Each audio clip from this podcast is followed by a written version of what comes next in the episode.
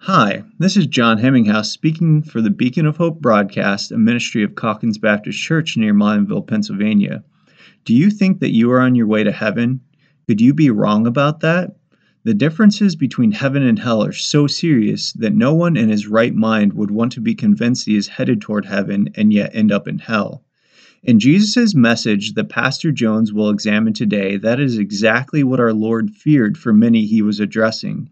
In fact, just before Christ spoke the words of his sermon, he opened the eyes of a blind man.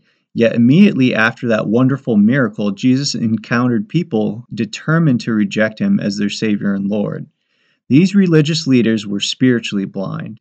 Today, as we study Matthew 12 22 through 50, you will see that spiritual blindness is much more difficult to heal than physical blindness. Why?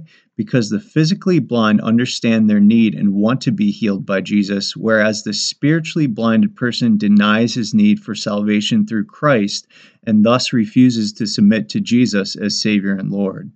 I hope you will listen to this message that Jesus himself preached that our pastor has entitled, Trying to Open the Eyes of the Spiritually Blind.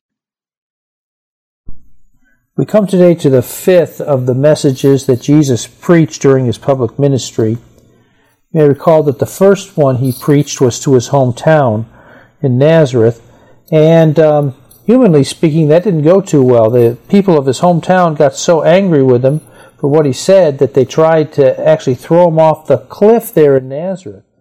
And uh, God uh, protected his son, um, but that was an interesting response to this first recorded sermon. Shows you that Jesus was not about just telling people what they wanted to hear. Now, the second recorded sermon was in John chapter 5 when Jesus talked about his equality with God the Father. And of course, that would have been extremely controversial as well. The third sermon, and probably the most famous of all the sermons that Jesus preached, was what we call the Sermon on the Mount. And that took place in front of a large audience of his followers. Of course, not all of them were loyal followers, but many were. And um, that took place um, and covers Matthew chapter 5 through 7, as well as other spots in the Gospels that deal with Jesus' words on that occasion. The fourth sermon that we looked at, uh, uh, see, be about maybe a week ago on the radio, was his message that he is the Messiah and in that particular message, he closed with those great words Come unto me, all you who labor and are heavy laden, and I will give you rest. And went on from there, and we uh, are, uh, know that that sermon must have been a blessing to many as well. Now we come to his fifth sermon today, and this one deals with his attempt to open the eyes of some spiritually blinded people who were listening to him. It's, it's set in a context where he had just done a miracle and yet um, there were people that were actually uh, blaspheming the Holy Spirit as a result of their determined rejection of this uh, miracle. And so we're going to look at that today. Uh, before I get started, I do want to go back to a, a previous passage in Matthew chapter 7, verse 21 to 23, that kind of expresses the same basic warning that Christ will give in this message. And that is the warning against those who would be confident that they're on their way to heaven when in fact they are not. And this is what he said in Matthew chapter 7, verse 21 to 23. Not everyone who says to me, Lord, Lord, shall enter the kingdom of heaven, but he who does the will of my Father in heaven. Many will say to me in that day, Lord, Lord, have we not prophesied in your name, cast out demons in your name, and done many wonders in your name? And then I will declare to them, I never knew you. Depart from me, you who practice lawlessness. And the word that's really stuck out to me uh, just uh, when I was going through this series is the word many. Many will say to me in that day, uh, Lord, we've done all these wonderful things. How come we're not considered your children? And I would just um, strongly urge you to listen to this particular message now as we come to Matthew chapter 12, as Jesus takes up a similar theme while he's trying to open the eyes of spiritually blinded people. Before we get started, let's ask God's blessing upon this time. Father, we thank you for the opportunity to study your word together. I pray that you would bless uh, the, the word to our hearts. Help us as we hear the words of our Savior and think and ponder them that we might um, uh, take them uh, to heart. Accomplish what you want, Father, in each heart that will uh, that will listen today. We pray in Jesus' name. Amen. Now, uh, this statement that uh, that many will say to me in that day, "We're you know we can't believe that we're not uh, uh considered one of your followers," uh, really is a haunting thing. And so, uh, let me just back up then in Matthew chapter 12 at verse 22, and you'll understand. Then we'll get the, the brief context before this next message of Jesus. Then was brought to him to Jesus um, him who was a demon possessed, blind and mute and he healed him, so that the blind and mute man both spake and saw. And all the multitudes were amazed and said, Could this be the son of David? Now, when they're asking, could he be the son of David, what they mean by that is, could he be the Messiah? The, the Messiah was prophesied to be the son of David. Now, when the Pharisees heard it, the Pharisees are religious leaders of the day. They said, This fellow does not cast out demons except by Beelzebub, the ruler of the demons. And this would be what Jesus was, would, would warn them about the blasphemy of the Holy Spirit. They're actually taking all kinds of evidence that the Lord has been giving them of the reality of his claims, that he is in fact the Son of God, the promised Savior of the world, and he's backing it up with miracle after miracle after miracle. And now some of the religious leaders have basically said, we're going to reject everything that you do and we're going to ascribe it to Satan. They're not denying that he was doing the miracles. They're not denying his claims that he was the Son of God. They're not saying he's not claiming that. They're, what they're basically saying is, we are determined we're not going to accept you as our Lord and Savior. We're not going to do it. We're not going to acknowledge you as the Savior of the world, the Messiah. We're not going to do it. Now, when they were saying this in the crowd, verse 25 says, But Jesus knew their thoughts and said to them, Every kingdom divided against itself is brought to desolation, and every city or house divided itself against itself will not stand. So it seems that these men, when they said he is casting out devils by Beelzebub, it seems that they were not saying this loud enough that they thought Jesus could hear them. But Jesus read their minds. He understood what they were thinking. And so he answers their question uh, or their accusation without them even f- formally uh, assaulting him with it. They were talking to people in the crowd. They weren't wanting Jesus to hear it. And he says, if Satan casts out Satan, he is divided against himself. How then will his kingdom stand? And if I cast out demons by Beelzebub, by whom do your sons cast them out? Therefore they shall be your judges. But if I cast out demons by the Spirit of God, surely the kingdom of God has come upon you. We'll stop there for just a second. And uh, Jesus is going to uh, set up several different ways that one could uh, check to, uh, to, to see if he is truly a follower of Jesus, to actually as as um, almost as stepping stones to see who He is. And the first thing that He is going to appeal to is reasoning, and His argument is is pretty simple, and that is, would Satan cast out himself? Now, this he says if, if Satan casts out Satan, then his kingdom is divided against itself and it'll never stand. Now, it's interesting that our president, Abraham Lincoln, uh, 16th president of the United States, uh, before the Civil War, this is one of the things that he had, had stated publicly, and that is a house divided against itself cannot stand. And of course, his point was that you cannot live in a country that is half slave and half free. And he was right on that, that we had to resolve that issue, and thank the Lord, um, we outlawed slavery as a result of a bloody civil war. But uh, be that as it may, what Christ is doing here is appealing to their reason. And that is, Satan would not cast out himself. It would mean that he was divided against himself. Now, he also appealed to something else in their reason, and that is, hey, they had, now he calls them sons, either relatives of theirs or followers of theirs who also claim to cast out demons. And so his point is, if I'm casting out demons by Satan, then how do you know what the power is behind those that you know and acknowledge are casting out uh, de- uh, demons with? How do you know their power? Is it coming from Satan himself? Thus, Jesus is saying that using Satan to cast out his own demons opened the door for the possibility of their own followers to be doing the same. You see, uh, logic uh, uh, many times can be twisted, can it? Unfortunately. Um, there was a, a, a, thing I came across, an article I came across, Safety Facts, and of course this is in quotes, from the New York uh, Miners Institute. Um, fact number one nearly all sick people have eaten carrots. Obviously, they say the effects are cumulative. An estimated 99% of all people who die from cancer and heart disease have eaten carrots. 99.9% of people involved in car crashes ate carrots within 60 days of their accidents. 93.1 of juvenile delinquents came up from homes where carrots are served regularly. And their final statement among people born in 1839 who later ate carrots, there has been a 100% mortality rate.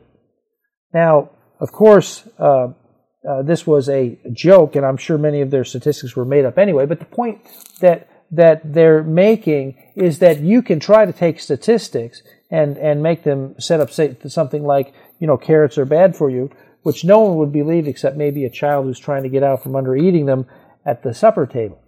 But the reality is is that Jesus is giving them some solid logic to think about. Why would Satan cast out Satan? And if you're going to try to use that argument against me, that argument can also be used against your own followers. Now, if Jesus, in fact, then was using God's power to cast out demons, which is the natural uh, logical result of this, then they are led to three conclusions which uh, they didn't want to accept, but they needed to, to face. And again, this is the argument from reason. And the first one is found in verse 28. If I cast out demons by the Spirit of God, surely the kingdom of God has come upon you. That is, if Jesus is claiming to be the Messiah and he's backing it up with works that God has given him the power to do, then in fact, it is showing he is the promised Messiah. Um, he made a second uh, uh, uh conclusion, and that is that Jesus had overpowered Satan and his forces. If he's casting out demons by the Spirit of God, he obviously had more power than Satan does. And that's what he says next. He says, Well, how can one enter a strong man's house and plunder his goods unless he first binds the strong man and then he will plunder his house? So Jesus is showing his power over Satan. And then the, the third logical conclusion is to refuse to submit to the promised Messiah is in fact to be his enemy. What he means by that is these men who, well, we, we need more evidence. We, we're not convinced. This is not good enough. What they're really, they're really doing is they're finding excuses to stay on the side against him, on trying to keep people from accepting him. And so here's what he said He who is not with me is against me, and he who does not gather with me scatters abroad. So he made an appeal to logic. He made an appeal to, for them to think and to, and, and to reason through uh, his claims to be Messiah. Now, I, uh, it's interesting. Isaiah 118, God says a, a, similar thing in the prophet's Isaiah, uh, Isaiah's writings. He says, Come now and let us reason together, says the Lord. Though your sins be as scarlet, they shall be as white as snow. Though they be red like crimson, they shall be as wool. God does want you to reason and to think about, about Him, about the truth of God, about the claims of Christ. So, uh, what, what's interesting though is the person that wants to remain Christ's enemy, he will, uh, he will direct his mind uh, so often toward thinking uh, thoughts that, that are not reasonable, but in his mind make sense. Uh, I'll give you some examples. An unsaved person often will think that he is more righteous than God is. And he or she will flatter himself or herself to have more compassion than God does. Uh, many theologians, even today, are denying the doctrine of, of hell. And what they're saying is, well, a, a, a good and loving God would never throw anyone into hell. What's fascinating about that is if they read the very words of Christ, He talked about the place called hell more than anyone else did. It wasn't because He wasn't compassionate. He laid down His life for us. It wasn't because He was merely trying to scare people. It was because He knew the reality of that, of that place and did not want people to go there. But people today, even even theologians today, many of them think they are more righteous with, than God. They think they have more compassion than God does. They think they know how to how to define marriage better than God did. In Matthew 19, Jesus defined marriage as between a man and a woman. Matter of fact, he said God made them male and female. Jesus uh, has a, and, and the Lord has defined what marriage is. We're not more righteous than God is to define it differently his standards of purity, uh, of sex uh, uh, only within the bonds of marriage, is still uh, the truth. And it doesn't matter how many people want to violate that. Doesn't matter how many people think they have a better uh, plan than God does. They don't. Uh, do you think you're more intelligent than God, wiser than God? God's word talks about a lot of things that people tend to, to disagree with and think that they know better. God's standards of honesty in business, God's standards of forgiveness toward others, that we are to forgive and we are to to uh, be willing to to uh, to to restore relationships. Many people say, "Well, that's not how it works in the real world." Really? So you're wiser than God on that. Uh, God is is uh, uh, his his uh, standards on on um, right and wrong his his account of how he created the world. People think, oh, well, science has figured out that that we've actually uh, the world was not created the way that that the Bible describes. Really, um, uh, I love science. I've studied science. Uh, I will just tell you that uh, as a teacher back, um, well, be about twenty, almost thirty years ago now, teaching in science class in a pri- private Christian school where I was allowed to do so, I was bringing in uh, tapes on evolution to my science class and letting my students analyze them.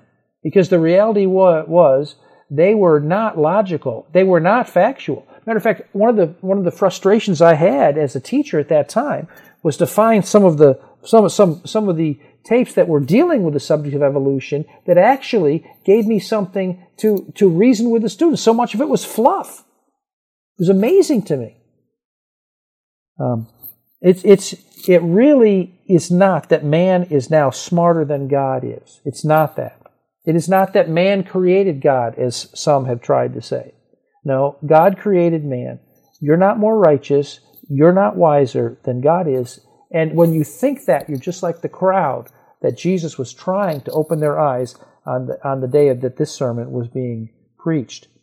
Uh, I know it's possible for we who are Christians, even in our deceptive hearts, to to vainly imagine that somehow we are smarter or more righteous or more compassionate than God is. But I would submit to you that the critical difference between a believer and unbeliever comes when, when we're when we're confronted with the reality. You know, you're thinking you're smarter than God. The believer says, "Oh yeah, that's not true."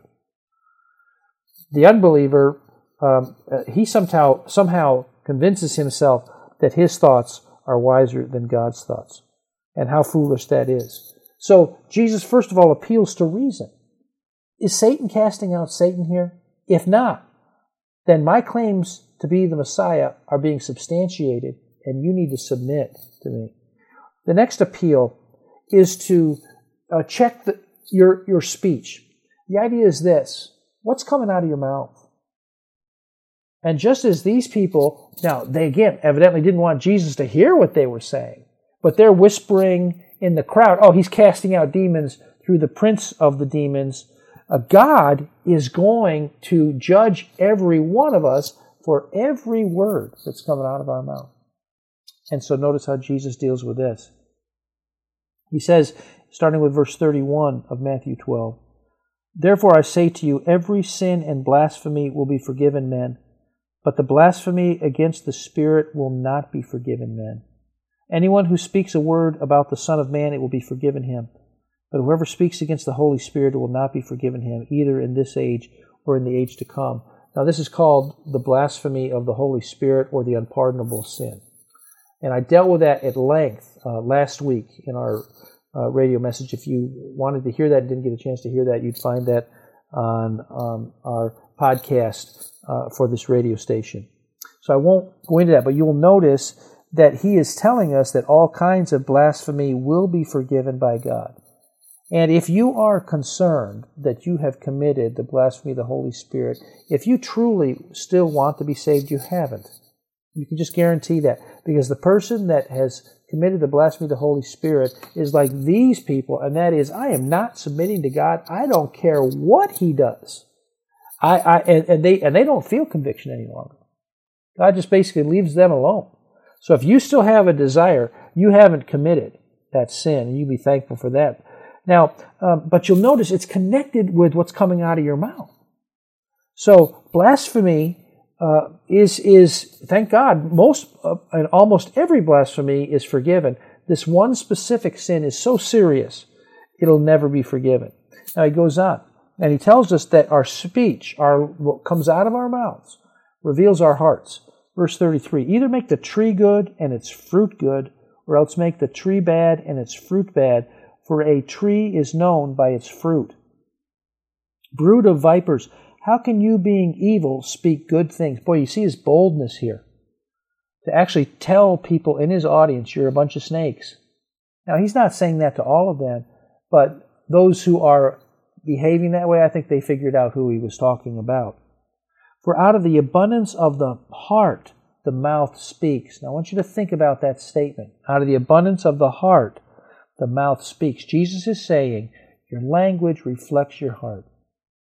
There's some people, they take God's name in vain, and that's happening routinely today. Others use all kinds of profanity and just dirty language, telling uh, off-color jokes, uh, just just uh, in the gutter with their with their uh, language. Well, where is that that ungodly speech coming from? It's coming from an ungodly heart. remember telling a young man, dirty mouth means a dirty heart. And that's the truth. I wasn't saying that because I hated the person. I loved that person very much. But it's, it's, it's the reality. So, and Jesus says this in verse 35 A good man out of the good treasure of his heart brings forth good things, and an evil man out of the evil treasure brings forth evil things. So he is saying clearly, your speech reflects your heart. Check your speech. First of all, appeal to logic. Check your logic. Think about this. If my miracles are backing up my claims, then what should that tell you? But also look in your own life. Check your own speech. What, what kind of things are coming out of your mouth? Uh, and he has one more thing to say about your speech, and that is your speech will be judged by God. This is something that you and I are going to give an account for when we stand before God one day. Here's how he put it, verse 36 and 37. But I say to you that for every idle word men may speak, they will give an account of it in the day of judgment. For by your words you will be justified, and by your words you will be condemned. I just can't imagine that. Standing before God.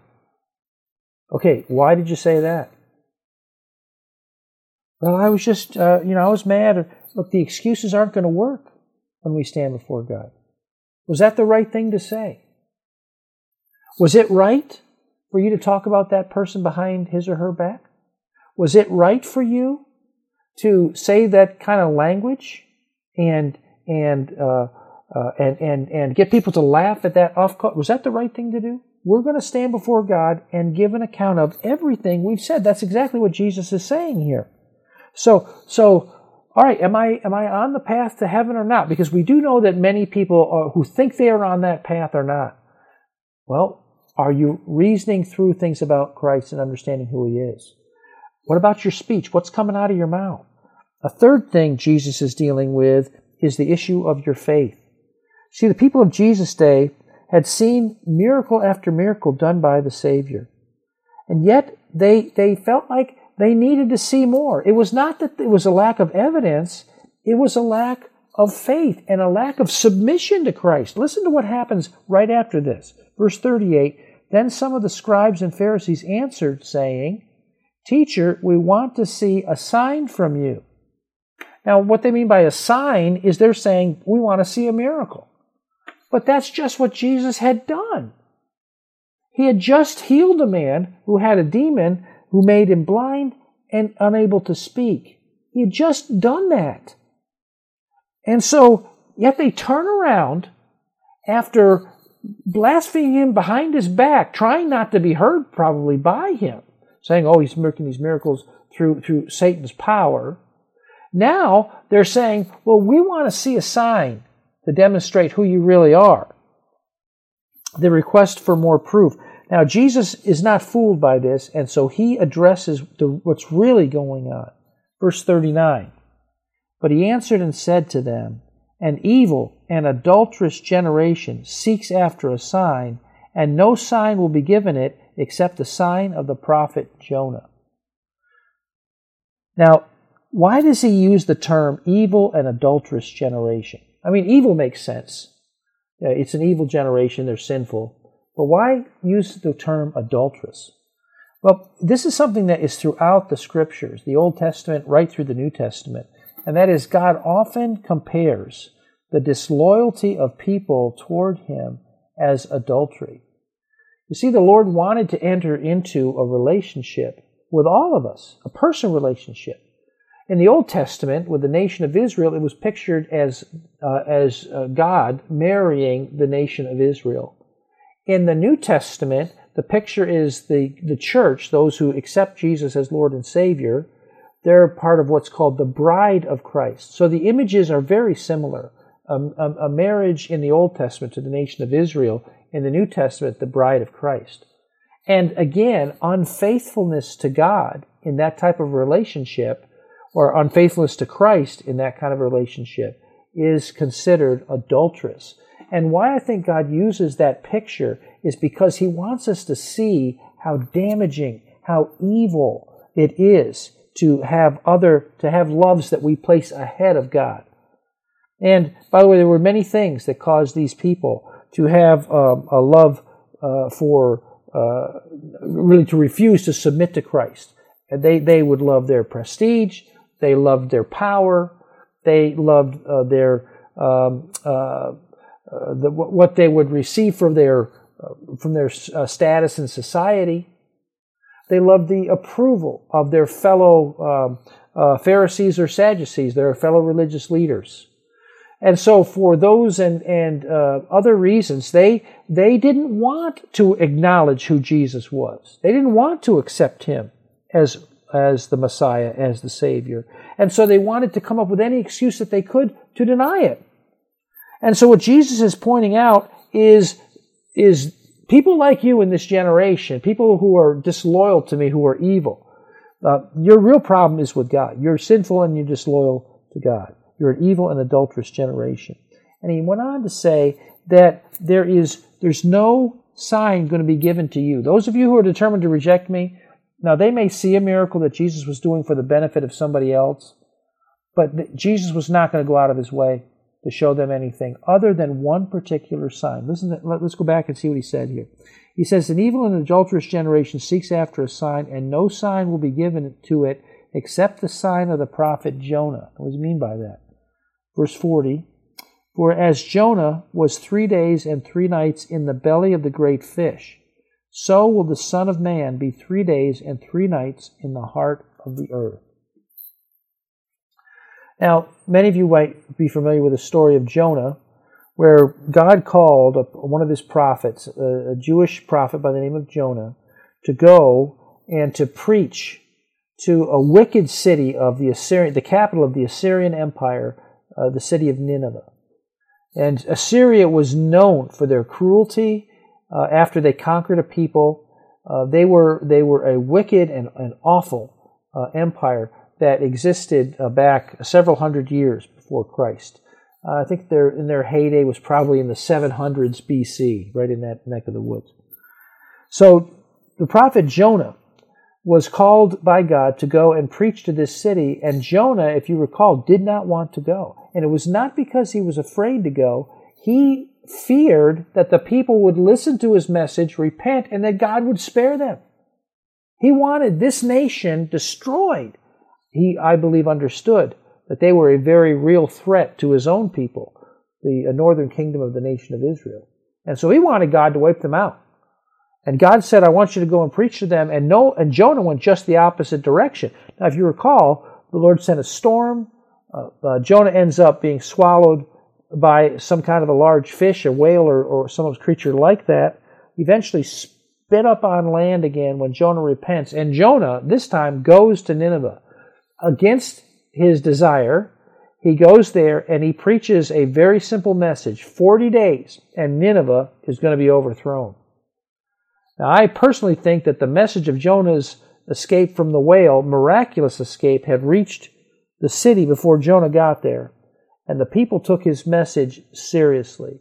They repented, and God spared the city, showing that God wanted to forgive them all along. And Jonah's worst nightmare, which was the repentance of this city, Jonah's worst nightmare came to pass as God forgave and allowed the people to continue to live. Now, why is Jesus compared to that? Because he said, just as Jonah was three days and three nights in the in in the in this belly of the great fish, so I'm going to be three days and three nights in the heart of the earth. Now, what's he talking about? After Jesus' death, he was three days and three nights in the grave, and after that, he rose from the dead. That was the sign of the prophet Jonah. Jesus is predicting here his resurrection from the dead. And by the way, tragically, you know what so many of these people did with that information? If you recall at Jesus' resurrection day, there were soldiers guarding the tomb. Those who had put Christ to death had asked Pontius Pilate to put a guard at the put put guards, not one guard, but uh, uh, uh, enough guards there to secure the tomb, in order that his body not be stolen and there be a false claim of resurrection. On resurrection morning, there was an earthquake. An angel descended from heaven, rolled back the stone. The angel sat on the stone, and the soldiers guarding the tomb were so terrified they collapsed on the ground, probably fainted for a short period of time. After awakening, they look in the tomb. It's obviously empty, and they went then to the authorities who had, who had uh, argued for their placement there and told them what had happened. Now, if you recall, the authorities who put Jesus to death, did they take this sign that Jesus clearly had said was going to happen, and did they say, oh, we have crucified the wrong one, we need to repent? No, they did not. They bribed the soldiers and rejected that sign as well. So the reality is that, that, that someone who is spiritually blind can reject any and all kinds of evidence. And how sad that reality is. Now, he says then, no sign will be given to it but the sign of the prophet Jonah. And he goes on to say uh, that those who are determined to reject him are spiritually bankrupt. He uses two examples um, that, that uh, about what would happen on Judgment Day to these people. Says, Then the men of Nineveh will rise up in the judgment with this generation and condemn it, because they repented at the preaching of Jonah, and indeed a greater than Jonah is here. Jesus loved these people. He was willing to, he would lay down his life for these people. He went to the cross to, to pay for every one of their sins. Jonah didn't even like the Ninevites, didn't want them forgiven. Jesus is saying the people who repented in Jonah's day are going to say to you one day, How could you reject the Christ? We accepted the words of Jonah. Guy didn't even like us. Here's another example. Verse 42 The queen of the south will rise up in judgment with this generation and condemn it, for she came from the ends of the earth to hear the wisdom of Solomon, and indeed a greater than Solomon is here. Queen of the south is the queen of Sheba. She came uh, at the uh, news that this wise king was now sitting on the throne of Israel uh, uh and, and reigning. And so the queen of Sheba came to listen and find out if it was really true that the wisdom of Solomon was, was, was in fact so great.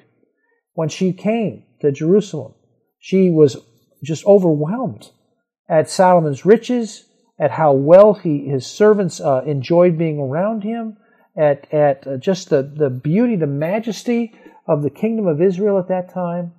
And she left with the knowledge of the one true God that Solomon was worshiping. And she, uh, I, I would believe we'll, we'll see her in heaven, as Jesus is indicating here, And, and what the Queen of Sheba would tell to the people of Jesus' generation is simply this I, I came miles and miles to find the wisdom of Solomon. And there is someone greater than Solomon that you rejected. How could you do it? How could you do it? Jesus is saying to these people who are determined to reject him, you're spiritually bankrupt. Check your faith. You're, you're sinful and disloyal to God. You're, the, you're, you're, the only further sign that I'm going to give you is the sign of my resurrection, and, and, and you're behaving worse than, than these people uh, uh, that you know about in the Old Testament who accepted God and accepted the Lord. And then he warned them in verse uh, 43 to 45 you're headed toward even a greater ruin uh, ahead. And, and, and this is an interesting, um, uh, uh, I don't know if you call it a parable, but it's an interesting illustration that Jesus is using at this point. It says, when an unclean spirit, and what an unclean spirit is, it's a demon. When a demon goes out of a man, he goes through dry places seeking rest and finds none. Then he says, I will return to my house from which I came. And when he comes, he finds it empty, swept, and put in order. Then he goes and takes with him seven other spirits more wicked than himself, and they enter and dwell there. And the last state of that man is worse than the first. So shall it be also with this generation. Now, what is Jesus saying here? He's giving an example of a person that was demon possessed. Only he's going to he's going to take the example from the demon's perspective. So here this demon is. He's thrown out of an individual that he was inhabiting. And that's the, the when he says he's going through dry places seeking rest. The idea is that the demon is looking for another person to indwell, to to inhabit, to to uh, to uh, uh, really ruin. And so he's looking around for someone else and he's not finding anyone else at this point that he can enter. Um, then he says, I'll return to my house from which I came. And what he means by that, I'm going to go back to the person I used to inhabit. Now, and, he, and when he comes back, he finds this person and how the Lord describes him like a house, empty, swept, and put in order. What does he mean by that? Empty indicates that though he had been freed by the Lord, he did not allow the Lord to come into his life to replace the demonic influence he had formerly been under. And believe it or not, I do believe this happens to some.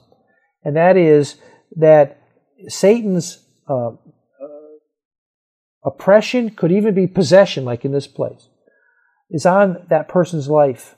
And and through the grace of God, they are delivered from that. Now, if that person, that person still has a choice, he or she does not need to necessarily accept the Lord. That is still a, a, a free choice that they're going to have to make. And if that person determines, nah, I don't want the Lord, I, I can handle this myself, many times um, they can be recaptured by the devil and far worse than they ever were before. The um, uh, just give you an example of what I'm talking about. Let's say here's a person and their life has been taken over by uh, drugs or alcohol, or maybe let's say both. And this person, ha- their their life is destroyed. It, it, their uh, their marriage has fallen apart. there's no relationship with their children any longer. Uh, the job has been lost. Uh, all kinds of terrible things are happening to this person. The, the, the, his, we'll make it a guy. His life is is is, a, is an absolute a mess. Well, through the grace of God, this person comes across someone who can help him. Maybe let's say it's a Christian. This Christian person uh, gets involved in this man's life, helps him get cleaned up, uh, maybe helps him find a job, gets him coming to church, uh, gets him uh, listening to the Word of God, and and some accountability, and and this person's life begins to turn around. And the disorder and the destruction that, that he was under uh, begins to fall away from his life. And that's a wonderful thing.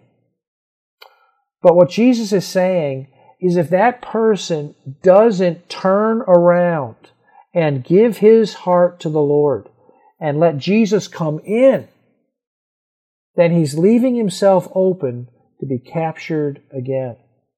Now, this is described actually in 2 Peter chapter 2, and I'm going to read uh, verse 20 to 22.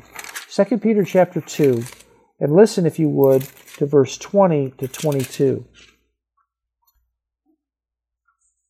It says, For if after they have escaped the pollutions of the world through the knowledge of the Lord and Savior Jesus Christ, they are again entangled in them and overcome.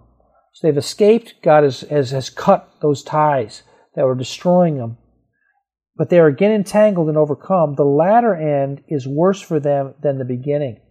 For it would have been better for them not to have known the way of righteousness than having known it to turn from the holy commandment delivered to them. But it has happened to them according to the true proverb a dog returns to his own vomit, and a sow having washed to her wallowing in the mire.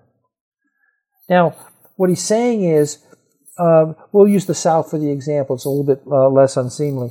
But the idea is that you can clean the pig up, but if the nature of the pig is not changed, the pig's going back to the mud hole. And so a person can clean up. They can, they can, uh, with the Lord's help and Christian people's involvement, they, they can make a turnaround. They can, they can get the drugs or the alcohol out of this guy's life. He can start down the right road. But if he does not take the Lord into his life, he is, he is vulnerable. He, and how the, the Lord describes it is this man is like he's, he's this house this this the demon wants to re-enter which is the man's uh, person empty without the lord swept which means he's cleaned up and put in order. Now and jesus is not just applying this to one person he's applying this to the generation in which he's living. And so what's he's not saying that that every person has rejected him but here's what he is saying He's made a huge difference in society. Can you imagine? We can't even imagine the difference that Jesus made. People who were cheating and, and, and genuinely converted, like Zacchaeus, now living a godly life, giving their, their riches to, to people who need it, giving back what they had stolen. People who uh, were uh, prostitutes now are, are, are completely changed. Demon possessed people who are dangerous and, and um, um, just uh, their lives were destroyed, like Mary Magdalene. Now is, is are, are walking in obedience with a clear mind and and are completely changed. There's been many wonderful things to happen to this generation that Jesus was living in, good and wonderful things. But what would happen if they did not accept Him? If they did not put their faith in Him? If this generation said no to Him, which is what they were in the process of doing, Satan was going to come in and make them far worse than if they had never seen the Lord. It was, it was really going to get bad. And one of the worst things that would come, and why he takes seven demons more, more ungodly than himself. Can I say that I believe it is that the most ungodly people are the self righteous ones? The ones who think that because they have all of these good deeds that they've done, and how many times they go to church, the ones who think that because they have um, uh, maybe a degree in theology or they've gone through a private education of a religious education or they they they think that they're smarter that they're wiser that they're better than everyone else. And that is an affront to god. When someone truly comes to a relationship with christ it ought to drive us to humility to realize that by the grace of god I've been delivered, not because I'm smarter or better than anyone else. And Jesus warned that this generation was going to experience that because they were not, they, they would take the cleanup, they would take the blessings that Jesus brought them, but they didn't want Him. Check your faith. Jesus is going to try one other thing with, with, with this crowd to get, help them to understand their need for Him, and that is this idea of a personal relationship. So He's dealt with the logical argument. He's asked them to check their speech. He's asked them to really look at what their faith is. It's not that they needed more evidence. They needed to believe what they'd seen. Now, he's, he's pointing out that a relationship with Him and with God is based not upon who your parents are or what race you are or what, what church you go to, in, that, in those days, the synagogue, it's based upon your own obedience and, and faith in the Lord. And here's how it plays out. Verse 46. While he was still talking to the multitudes, behold, his mother and brothers stood outside seeking to speak with him. Now, Jesus, we know from another gospel why they were there. Christ was so overwhelmed with people right now coming to him and listening to him that the Bible tells us they didn't have the leisure to eat. People just coming up all over the place with all kinds of needs. And and his his brethren, including, and they talked to his mom about this, they were worried that Jesus was going to have a breakdown, like he was going to go out of his mind, or maybe he already had. Now, his brothers, at this point in Christ's ministry, in all probability, don't believe he's the Messiah. That would come later. So they're actually going like an intervention, like what we call an intervention today, where they would go and, and grab him and try to take him off and, and give him some rest and talk sense into him. That's really why they were there.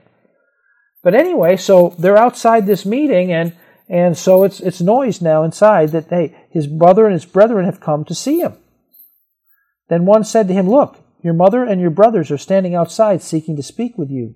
But he answered and said to the one who told him, Who is my mother and who are my brothers? Is there a special standing because you're a blood relation to Jesus Christ?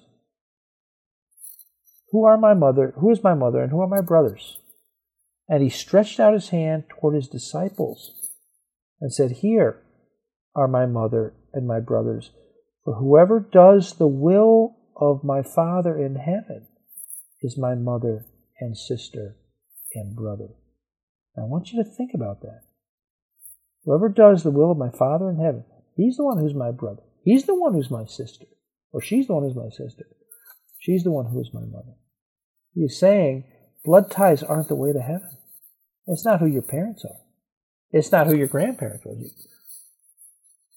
It's it's a relationship with me. It's obeying me. It's following me. Do you have a personal relationship with God? You know, it comes by not your physical relationships, but by simple repentance and faith. And that repentance of sin involves a turning from your sin to God because you truly believe that Jesus is the Savior and that He really died for you. And you really do want to turn from your sin to Him. In 1952, newspapers carried the story of a guy by the name of Al Johnson, who was from Kansas, came to faith in Christ. And what, but what made his story remarkable was not his conversion, but the fact that as a result of his newfound faith in Christ, he confessed to a bank robbery he had participated in when he was 19 years old. Now, because the statute of limitations on the case had run out, Johnson could not be prosecuted for the offense. And yet he still believed, because he had now a relationship with Christ, that, that the Lord would want him to not only confess to this crime, but to voluntarily pay back his share of the stolen money, which he did. Why does he do that? Because Jesus changed his life. He had a relationship. He didn't just have a religion, he had a relationship. That's what we're talking about. And that relationship comes by faith. It comes by understanding who Jesus is. That he really is the Savior, that he really did die for me because my sins are dragging me into hell. And by, by calling out to the Lord in faith and, and repenting of my sin, Lord, I don't want to run my life anymore. I want you to be Lord and Master of my life. Inviting him to come in. It's interesting had a came across a um, an illustration by Joseph Stowell. Many of you may know him. He was a pastor out in Moody Church, I believe, for a number of years. But he tells this story and had an interesting conclusion on it. He said, We were on our annual Christmas trek to Chicago, and of course, he pastored out there. Each year, we brought our family to spend time with Grandpa and Grandma and visit the museums. This year, we decided to finish our Christmas shopping at, at suburban Woodfield Mall in the midst of all the fun and excitement, one of us noticed that little three and a half year old Matthew was gone. Terror immediately struck our hearts. We had heard the horror stories little children kidnapped in malls, rushed to a restroom, donned in different clothes and altered hairstyle, then swiftly smuggled out, never to be seen again. We split up, each taking an assigned location. Mine was the parking lot. I'll never forget that night, kicking through the newly fallen snow, calling out his name at the top of my lungs. I felt like an abject fool, yet my concern for his safety outweighed all other feelings. Unsuccessful, I trudged back to our meeting point. My wife Martie had not found him, nor had my mother. And then my dad appeared, holding little Matthew by the hand. Our hearts leapt for joy. Interestingly enough, Matthew was untraumatized. He hadn't been crying. To him, there had been no problem. I asked my father where he had found him. The candy counter, he, replied. You should have seen him. His eyes came just about as high as the candy. He held his little hands behind his back, moved his head back and forth, surveying all the luscious options. Now, here is where Stowell makes a very interesting application. He says this Matthew didn't look lost. He didn't know he was lost. He was oblivious to the phenomenal danger he was in. This is a candy counter culture where people who don't look lost and don't know they're lost live for consumption, living for that candy, that next thing they want in life. Oh, how true that is, even in Jesus' day. The people were living for self. They didn't want the Lord. They were living for the approval of others, for money, for whatever it was that was the next thing jangling in front of them. And so, hey, they may come to watch Jesus do something, but it wasn't to repent. It wasn't to turn from their sins and their lifestyle. They didn't want that. They wanted whatever Jesus could do for them without any kind of commitment to Him. Sadly, many people listening to Jesus did not believe Him. And you know that means they're in hell today. Some of them had even committed the blasphemy of the Holy Spirit, whispering to others, oh, Jesus is just doing this through the power of Satan. Your relationship to God is not built on your family tree, but on obedience and faith, on trusting the Lord as your personal Savior repenting of your sin, putting your faith in Him as uh, for your salvation. Uh, may I encourage you to, to look at your life today? Have you truly accepted Christ, or are you trusting something else to take you to heaven? He would save you if you will repent and believe. May God bless you. Are you like three and a half year old Matthew in the candy store? Are you so focused on what you want to enjoy that you have no concern for the vulnerable position that you are in concerning your eternal soul? One can sympathize with the three and a half year old for not taking time to think of the danger of being separated from his parents, but it is inexcusable for you and I, who are older and wiser, to continue to focus on the pleasures of earthly life while ignoring God and our accountability to Him. The results of walking away from our Heavenly Father are often tragic in this life. Broken relationships, wasted talents, and a life devoid of true meaning are just a few of the sad realities of an earthly life lived away from God. Yet the eternal consequences are even greater. Jesus said in John 8:12, "I am the light of the world. He who follows me shall not walk in darkness, but have the light of life." In this verse, our Lord clearly says that the person who is walking in darkness is spiritually blind. He declares that he is the light of the world. This means that he has come to give sight to the spiritually blind and give them eternal life. Thus, Christ is saying that if you are willing to come to him, you will find eternal life and his spiritual sight to see what is profoundly important in your life. Would you like that? Christ wants these blessings for you. If you have a spiritual need and would like to speak to someone who can help you, you can email us at help at Calkins Baptist Church. Calkins is spelled C A L K I N S. Again, that email address is help at calkinsbaptistchurch.com. Pastor Jones began this study of the messages of Christ in our church about two years ago, so if you'd like to see the original video sermons of this ongoing series, you can find them on our Facebook page at Calkins Baptist Church. Under the Video tab, there's a separate playlist for the Messages of Christ series. If any of you would like to share this radio message with a friend, you can find a link to our podcast on our Facebook page. Just look for a radio bold icon on our feed. As we leave you today, we pray that this broadcast has been a beacon of hope in your life to point you to the light of the world, Jesus Christ. May God's richest blessings come upon you. Thanks for listening.